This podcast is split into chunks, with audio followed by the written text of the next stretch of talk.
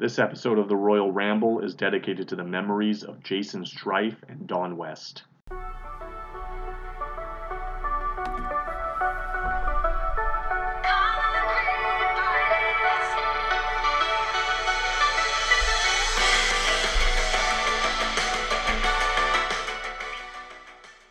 Season's greetings, my friends, and welcome to the final Royal Ramble of 2022.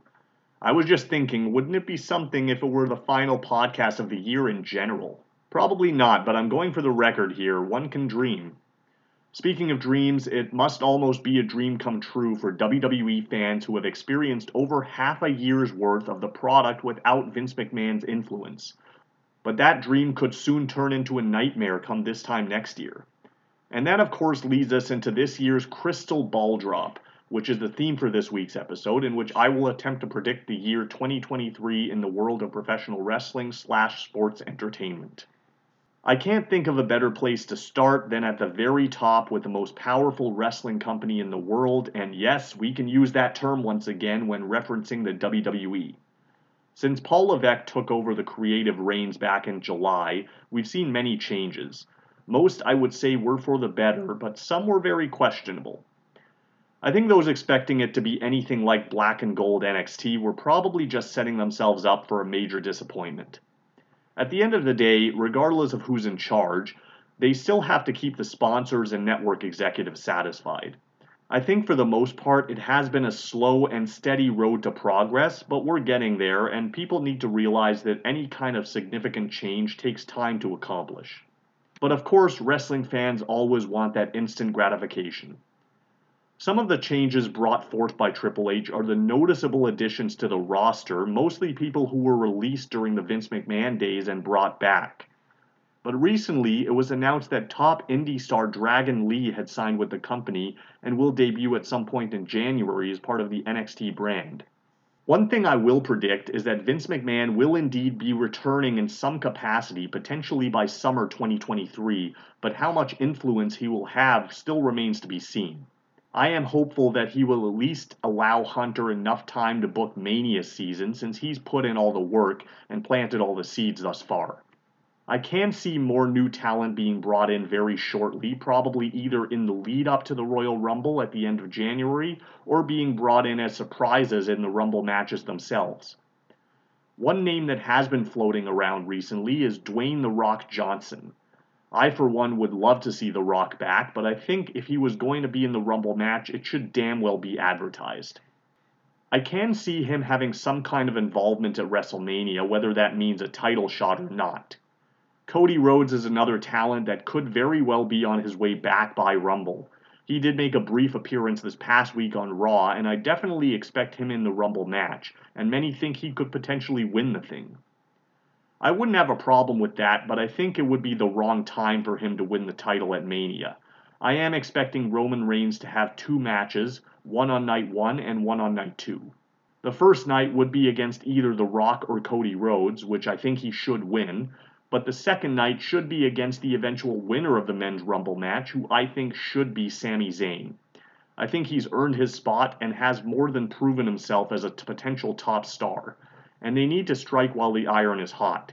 It would be such a waste of a two year title run just to have Roman drop the belt to The Rock. Cody would make much more sense from a storyline perspective, but as I said, the timing is off. But going back to what I was saying about surprises, they are what the Rumble is known for, and I can see many new stars coming in. Nick Aldis is now a free agent, and given that his wife Mickie James could also be wrapping up her time in Impact on January 13th, I can see the two of them coming in as a couple. I know people might think, well, if Mickie loses at Hard to Kill, she'd have to retire. What I say to those people is, hey, it's wrestling. And it's like the Hotel California. You can check out anytime you like, but you can never leave.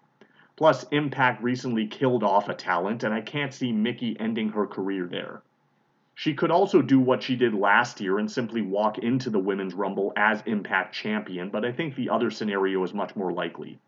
And I spoke of the guy Impact killed off. That was Eric Young, by the way, for those who haven't been following. He's another guy rumored to make a return, and what better place to do it than in the men's Royal Rumble match? People have also started to theorize that maybe Eric Young is behind this Uncle Howdy mask to go with the Bray Wyatt storyline.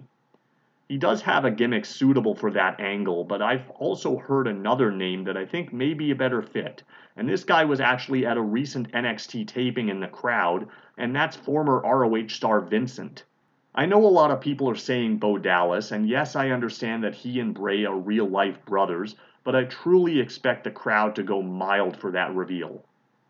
Another couple that could be on their way in, or in their case back, by Rumble time is Matt Cardona, who will likely revert back to a Zack Ryder character, and his life partner Chelsea Green, who has also recently left Impact. Given that there are also a couple of WWE talents being allowed to work shows over in Japan, I can see some kind of deal being worked out where some of the top New Japan stars come through the Forbidden Door at the Royal Rumble event, including former WWE star Kairi Sane, IWGP champion Jay White, and possibly Tomohiro Ishii, who has been just about everywhere lately except WWE. Another rumor floating about is that Stone Cold Steve Austin could be wrestling another match at WrestleMania 39. Who his opponent will be is anybody's guess. My guess is one of the locker room veterans who gets the best out of just about everyone he wrestles and puts on an absolutely phenomenal performance, and that is AJ Styles. One of the things that has been bothering me for a while now is despite the fact that both the world titles and tag titles are unified on the main roster, we still see Roman Reigns and the Usos walking around with two sets of belts. I've heard that new belt designs are in the works, but I hope that means that they will make two belts into one rather than splitting them up again. I can see that happening by or at Mania as well. The women's division has kind of an unclear road to WrestleMania also, especially after Charlotte Flair's return last night on SmackDown, surprisingly winning back the SmackDown women's title. Well, actually, was it really much of a surprise? But many questions come to mind now in terms of what the Mania title matches will be. I don't ever want to see Ronda near that belt again, but I can see her and Shayna winning the tag belts this year and having a dominant run as champions. SmackDown doesn't exactly have a roster full of potential contenders, though I can see Raquel potentially stepping up at some point. On the Raw side, I can also see Bianca dropping the Raw title at some point between now and the Rumble, going on to win the Rumble match, and challenging Charlotte Flair for the SmackDown title at Mania. But what does that mean for the Raw title? I think there are multiple options. I've heard rumors of Becky versus Rhea for that title, and they've teased it for a couple of months now, but then Rhea also has unfinished business to wrap up with Beth Phoenix. I can see either of those two matches happening at Mania. Assuming Alexa Bliss will be the one to capture the belt from Bianca next week, she may also hold that title up until Mania and may defend against her former teammate Asuka or perhaps the current NXT champion Roxanne Perez, who I can also see being called up any day now. Another name that I've been hearing a lot lately is Mercedes Varnado, who you may not recognize, but you probably know better as Sasha Banks. I'm not a fan of rewarding juvenile behavior. We see enough of that in AEW. But you also have to go with what's hot. And I think if she comes back at the Rumble and wins it, she'd get a massive pop. And I could potentially see them going in the direction of her versus Bayley or Charlotte, or maybe even Bianca for either Raw or SmackDown women's title at Mania.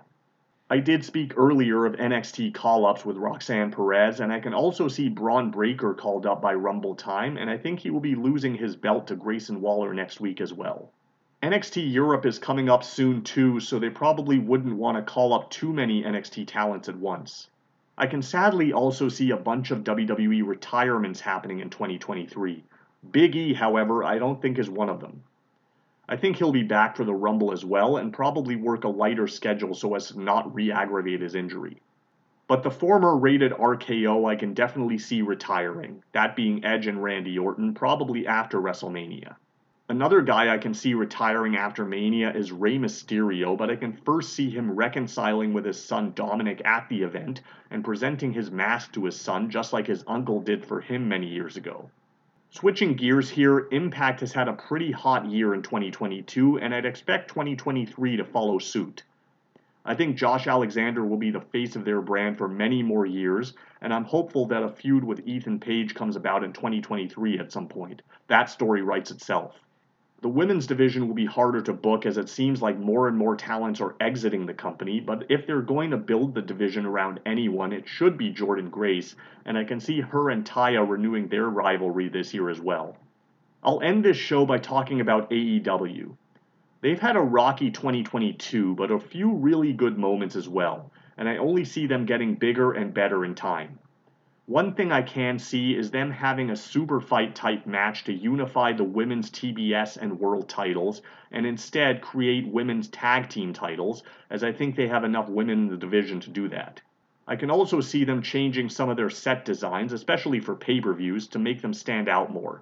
But I've heard that that's actually already in progress. And of course, this is probably going to be the year that AEW puts up their own video streaming service, including some of the ROH tape library.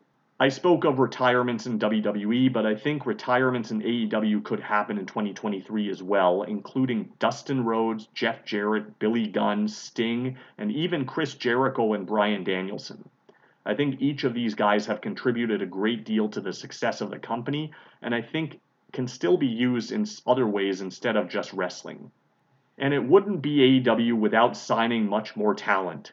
With CM Punk now gone, and no, I don't see him coming back despite the demand, it's left a pretty big gap, and I can see it being filled by other top stars around the world.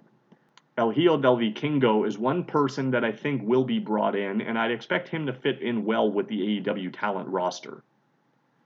I can also see Kazuchika Okada being brought in at some point, and maybe Kota Ibushi to renew their rivalries with Kenny Omega. Like I said with Mickie James, you can check out anytime you like, but you can never leave. And I think some of the guys I even spoke of retiring in 2023 may wrestle at least one match for AEW next year, and that includes Randy Orton, Edge, and Rey Mysterio. 2022 was a roller coaster of a year, but I'm expecting a lot of great things in 2023. I wish all of my loyal listeners and your families a very safe and happy new year, and I'll ABC you all again next year.